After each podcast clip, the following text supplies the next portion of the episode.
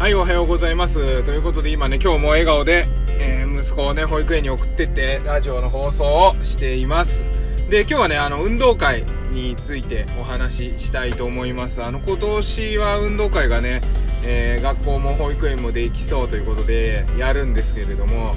すごいね、なんかあのー楽しみにしてるんですよね。で、え？運動会って楽しみなの？って、ちょっと私も妻も思ってしまう節がありまして。うん、どうですか？皆様、あの、運動会楽しみだったでしょうか？ねえ、なんか運動会嫌だったんですよね。でも、うちの子たちは運動会楽しいっていうので、で、思い返せば、幼稚園に行ってたんですけどね、もうその時から嫌で、で、まあ嫌な理由としては、その、体力がないというか、体が大きかったんですよね。だから、あのーなんか走ってもビリだし、なんかしても体動かないしっていうんで、その1位だ2位だとかってもう順位も決まっちゃってて、競う気にもなれなかったっていうのが本音かな。で、まあうちの子供たちは、まあ人並みな、えー なんていうの？典型的なというか、あのー体力というかね、運動能力があるんで、まあ多分、その競うっていうことも楽しめたりとか、なんかダンスとかね、そういうのも楽しめたりとかしてるのかなっていうふうに思うんですけど、でもこれもね、あの、多分、保育園の時の経験が、あのー小学校に行っても運動会楽しいっていう風になってるんじゃないかなっていう風に思うんです。で、うちの子供がお世話になってる保育園は、すごくこう自主的に何かをやるっていう保育園で、あんまりこう先生が関与しないんですよね。こう本当にうまいようにインフルエンスするっていうのが本当に的確な言葉だと思うんですけどそういった感じで子供たちを引っ張ってってくれててだから多分そのあんまりわかんないですけどそのやる内容とかもね、あのー強制しないでみんなで決めてたりとかしてるんじゃないかなっていうふうに思うんですで片や小学校とか昔の幼稚園保育園はもう強制じゃないですかもうやれやれって言ってやれる子があのー偉いみたいなね。それどうも肌に合わないというか、誰の肌にも合わないと思うんですよ。で、これは、あの、職場なんかでもそうだと思うんですけど、やっぱり自主的にやりたくなってやれるような内容に、えー、上司の人とかがインフルエンスしなきゃいけない、引っ張ってってあげなきゃいけないと思うんですけど、なかなかそれができないのが日本の教育の、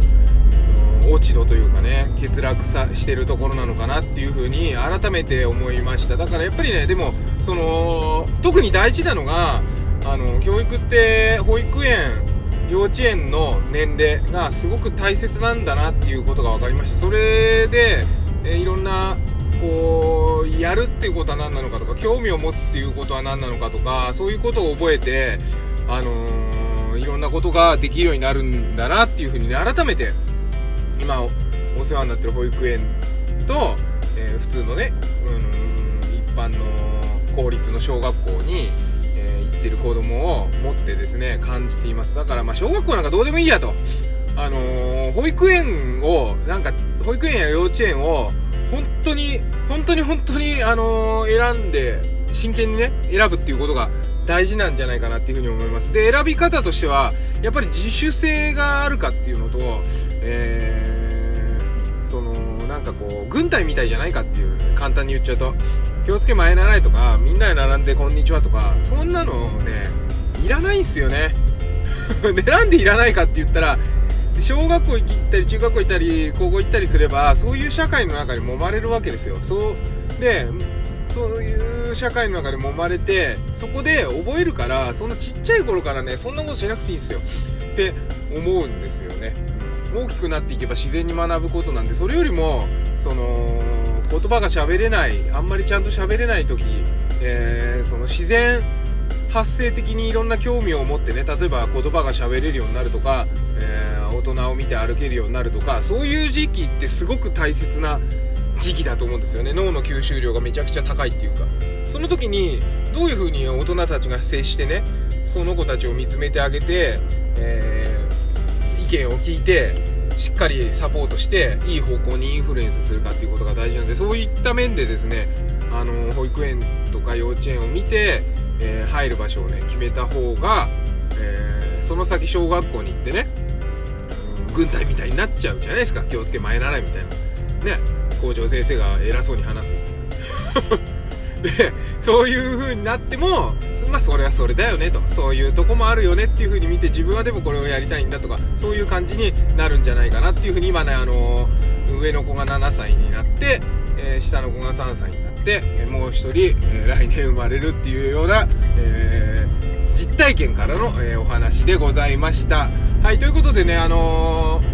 タンド FM の方ではですね、メンバー限定の放送をさせていただいています。えー、こちらはもっとね、あの、突っ込んだ話とか、あと逆にもっと、あのー、えー、裏話みたいな、なんて言うんだろう、あの、たわいもない話とかね、そういった感じで、えちょっとあの、メンバー、